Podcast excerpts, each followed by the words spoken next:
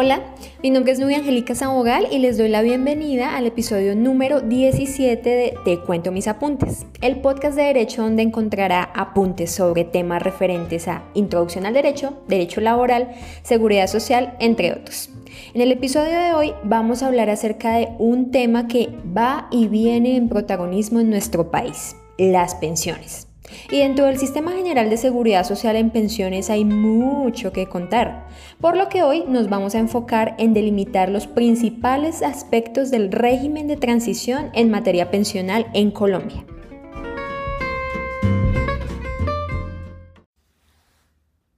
¿Por qué hablar de régimen de transición? Antes de que el mundo casi se detuvo a causa de la pandemia del coronavirus, debemos recordar que en Colombia puntualmente se discutían temas bastante álgidos y de gran relevancia para la vida nacional, y uno de ellos era la siempre mencionada y nunca ejecutada reforma pensional.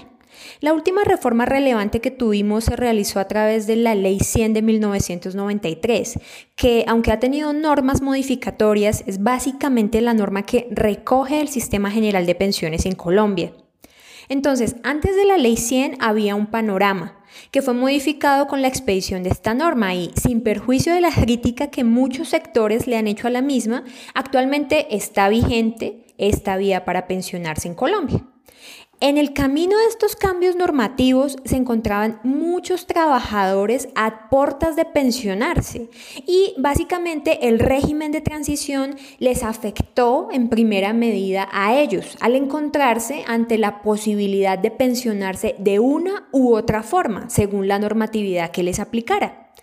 Resulta entonces que fueron tantos los cambios y algunos tan perjudiciales que la jurisdicción laboral se encuentra llena de demandas que pretenden el reconocimiento o reliquidación de pensiones con aplicación del régimen de transición en materia pensional, por lo que vamos a dedicar este episodio a hacer un poco más entendible esta temática.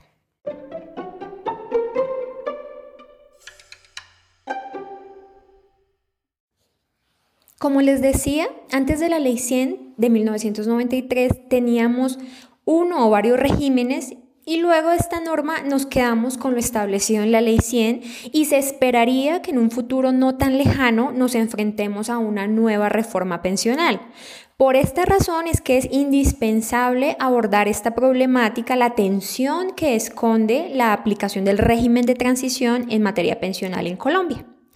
En este orden de ideas, antes de presentar oficialmente la estructura de este régimen, conviene citar, traer a la memoria algunas definiciones o conceptos importantes en materia pensional.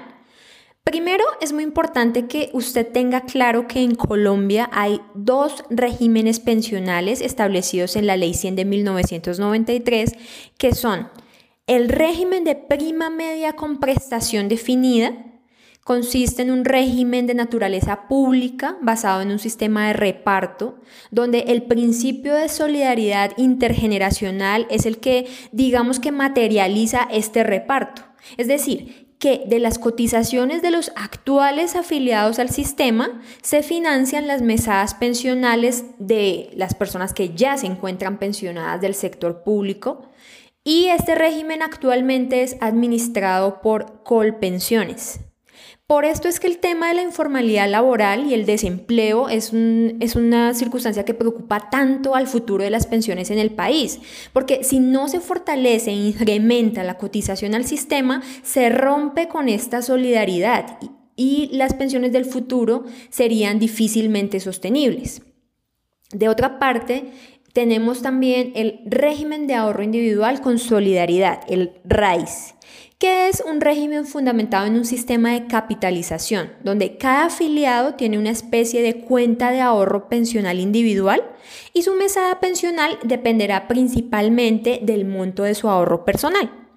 Este régimen es administrado por las denominadas AFP, administradoras de fondos de pensiones, entidades de naturaleza privada. Aquí hago un breve paréntesis con una pequeña cuña publicitaria del episodio número 2 de Te cuento mis apuntes, donde hablé acerca de los modelos Bismarck y Beveridge, que son los que sustentan las bases de lo que hoy conocemos en Colombia como régimen de prima media y régimen de ahorro individual con solidaridad. Entonces les recomiendo escucharlo si no lo han hecho para que puedan dilucidar un poco más ampliamente de dónde vienen los regímenes que actualmente tenemos en Colombia. Además del régimen de prima media y del régimen de ahorro individual con solidaridad, un concepto importante es el de la mesada pensional, que básicamente es el reemplazo al concepto de salario. Una vez que el pensionado adquiere esta calidad y es incluido en la nómina de pensionados de la entidad pagadora correspondiente. Es decir, es el valor, el dinero que le llega mes a mes al pensionado. Otro concepto importante es el de el monto o tasa de reemplazo. Como les decía, la mesada pensional le llega a nuestro pensionado en reemplazo del salario, pero no equivale al 100% de lo que devengaba como salario. Entonces, por ejemplo, antes de la ley 100, la tasa más común era el 75% del salario. Si por salario yo tenía un millón, por pensión tenía 750 mil pesos, ¿verdad? Pero con la introducción de la Ley 100 de 1993 y de las demás normas que la modificaron, se introdujo una nueva fórmula para calcular este porcentaje de reemplazo, conocida en la Ley 797 de 2003 como la fórmula decreciente. Así, en Colombia, un pensionado bajo el régimen de la Ley 100 y las normas posteriores puede tener una tasa de reemplazo del 66%, 68%, 70% del valor total que antes devengaba como salario, dependiendo de variables relacionadas con las cotizaciones efectuadas, las semanas que trabajó, entre otros. Estas cotizaciones efectuadas son importantes y conocidas bajo el nombre de ingreso base de cotización. Este es el valor sobre el cual se calcula el porcentaje del aporte al momento de realizar la cotización al Sistema General de Seguridad Social, de acuerdo con el salario básico mensual. Hay un concepto muy similar que es el ingreso base de liquidación, pero a este concepto ya acudimos cuando vamos a calcular el monto de la mesada pensional y generalmente se refiere al periodo de tiempo que se tiene en cuenta para promediar las cotizaciones. Digamos que en la ley 100 de 1993, por regla general, este IBL es de 10 años, pero al lograr la aplicación del régimen de transición, uno podría cambiar este ingreso base de liquidación, este periodo, al del último año de servicio, los últimos seis meses, incluso el último mes de servicio, o el mes más favorable durante el último año. Por eso es que se escuchan noticias como la del carrusel de las pensiones, en las que funcionarios eran nombrados en un cargo con un salario mucho más alto, así fuera solo por uno o dos meses, y con ese truco buscaban incrementar su mesada pensional.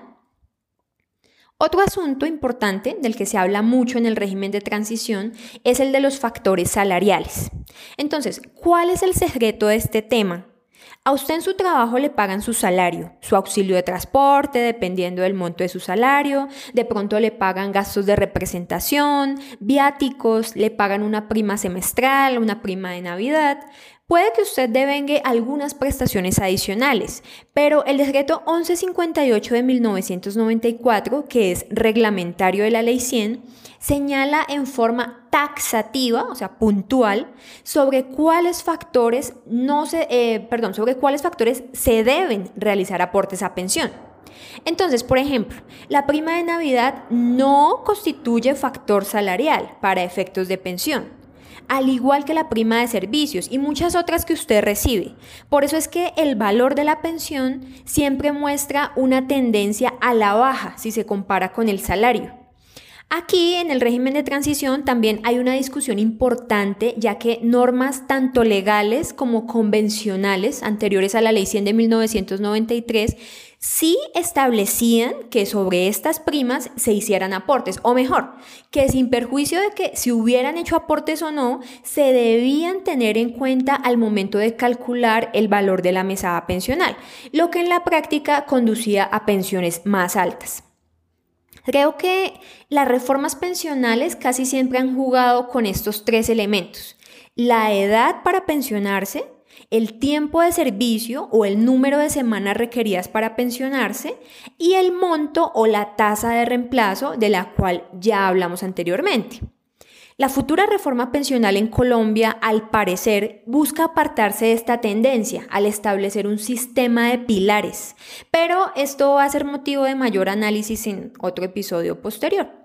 Por ahora, y justamente en este juego entre edad, tiempo y monto de la pensión, es que surge la aparente justificación de la Ley 100 de 1993 como norma rectora y unificadora en el siguiente sentido.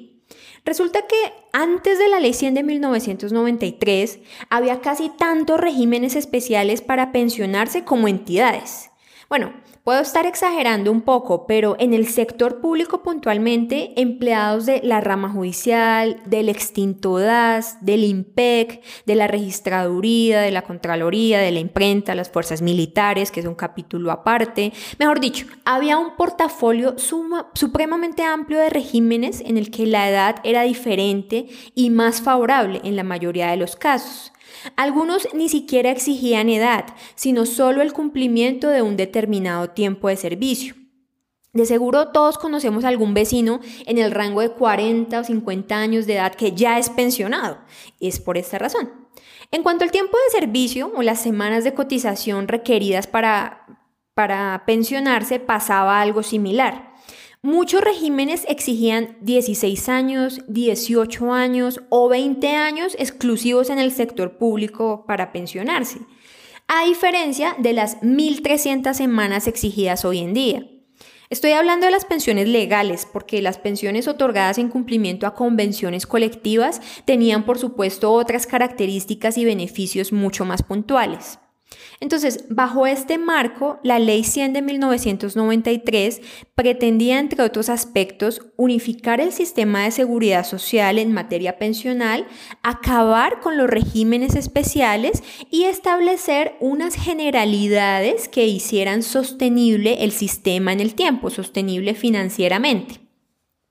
En esta norma se introducen, como les mencionaba anteriormente, dos regímenes pensionales, el régimen de prima media y el régimen de ahorro individual con solidaridad. Pero, ¿qué pasaba en la práctica para la gente que nunca hubiera estado vinculada al sistema laboral? Pues bien, cuando ingresaran podíamos, digamos que, escoger el régimen de su preferencia.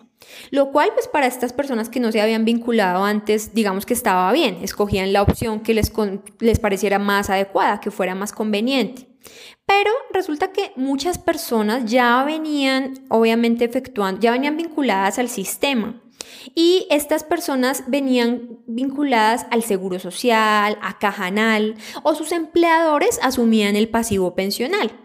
¿Qué pasaba con estas personas? Es como que un día te duermes pensando que te vas a pensionar sin importar la edad y al otro día amaneces con una norma que te dice que debes tener 55 años o 60 años, dependiendo si eres hombre o mujer.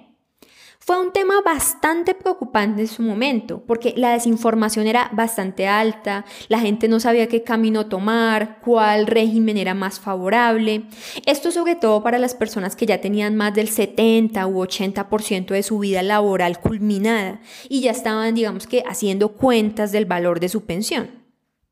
Entonces, la norma, la ley 100 de 1993, establece una alternativa para estas personas un régimen de transición que realmente está casi siempre incluido en este tipo de reformas.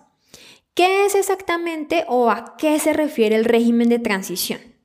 Entonces, la transición propiamente dicha está establecida en el artículo 36 de la Ley 100 de 1993 y es un beneficio establecido para los afiliados al sistema de pensiones que consiste en pensionarse con las condiciones que eran aplicables con anterioridad a la entrada en vigencia del sistema pensional que creó la Ley 100.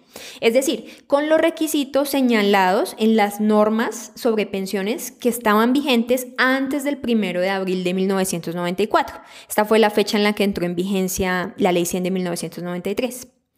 Entonces, el artículo 36 de la Ley 100 eh, y pues es un artículo que obviamente debe ser leído con lupa con ayuda de toda la línea jurisprudencial que se ha construido a lo largo de los años para interpretarlo, básicamente establece que la edad, el tiempo de servicio y el monto, que fueron definiciones que ya hicimos anteriormente, de las personas que al primero de abril de 1994 tengan, si son mujeres, 35 o más años de edad, y si son hombres, 40 o más años de edad, o eh, en, en caso de que no tuvieran esta edad, contaran con más de 15 años de servicio, entonces no, no, no se les aplique la ley 100, sino el régimen anterior al cual se encontraban afiliados.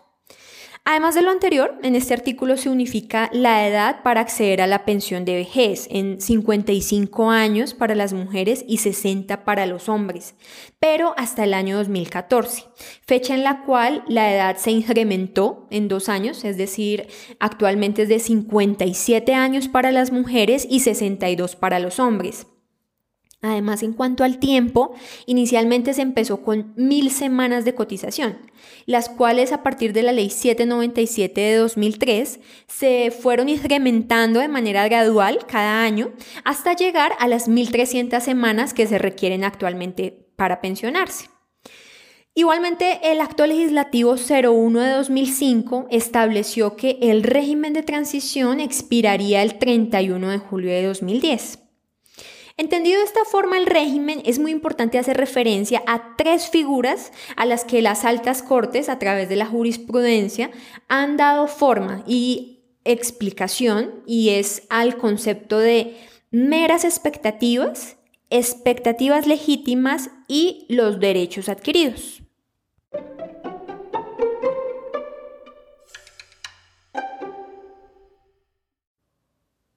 La Corte Constitucional colombiana ha señalado en la sentencia C-789 del año 2002, que aún es citada como fundamento de esta línea jurisprudencial, que configuran derechos adquiridos, ¿qué cosa?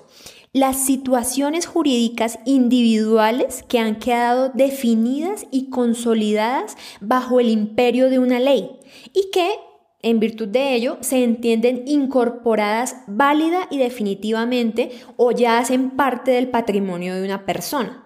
Es decir, que para que se configure un derecho adquirido es necesario que se reúnan todas las condiciones necesarias para adquirirlo antes de que opere el tránsito legislativo a la nueva norma. Por otra parte, las meras expectativas son aquellas esperanzas o probabilidades que tiene una persona de adquirir en el futuro un derecho si no se produce un cambio relevante en el ordenamiento jurídico.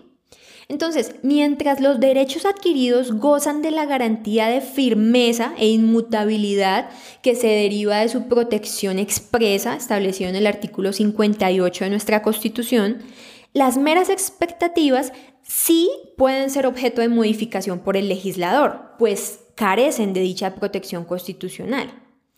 Finalmente, la Corte ha establecido una categoría intermedia entre derechos adquiridos y meras expectativas.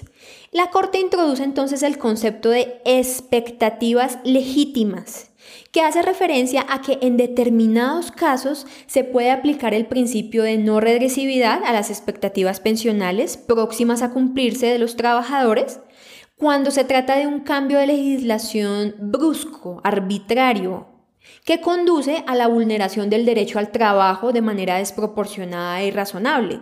Como por ejemplo casos en los que faltaban tan solo unos pocos días para ser beneficiario del régimen de transición y entra la nueva norma. Entonces para esta persona es un cambio abrupto.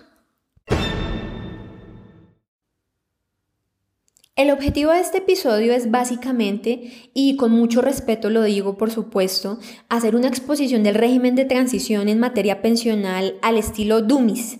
Introducir los conceptos de una manera muy básica para que cuando ustedes se encuentren frente a un caso tengan en cuenta los elementos más comunes de esta temática. Hubo algo que no mencioné y es que además de perder el régimen de transición, las personas que no tenían 15 años de servicio o no tenían la edad para disfrutar de este beneficio, también lo perdían aquellos que al entrar la ley 100 en vigencia, eh, ellos venían y se afiliaban al régimen de ahorro individual con solidaridad, o sea, ya estaban afiliados y decidían cambiarse al RAIS. Estas personas, en caso de querer retornar al régimen de prima media, administrado ya en ese momento exclusivamente por el Seguro Social, hoy Colpensiones, perdían el régimen de transición. Esto causó y sigue causando un incremento en la litigiosidad, por lo que en próximos episodios espero hablarles de este fenómeno puntualmente, relacionado con el traslado entre regímenes y la recuperación del régimen de transición.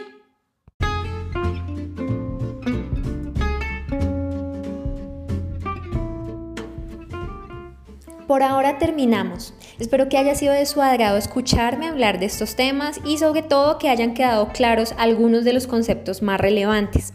Los invito a seguirme en redes sociales, en Instagram como Te Cuento Mis Apuntes, raya al piso derecho, y en Facebook como Te Cuento Mis Apuntes.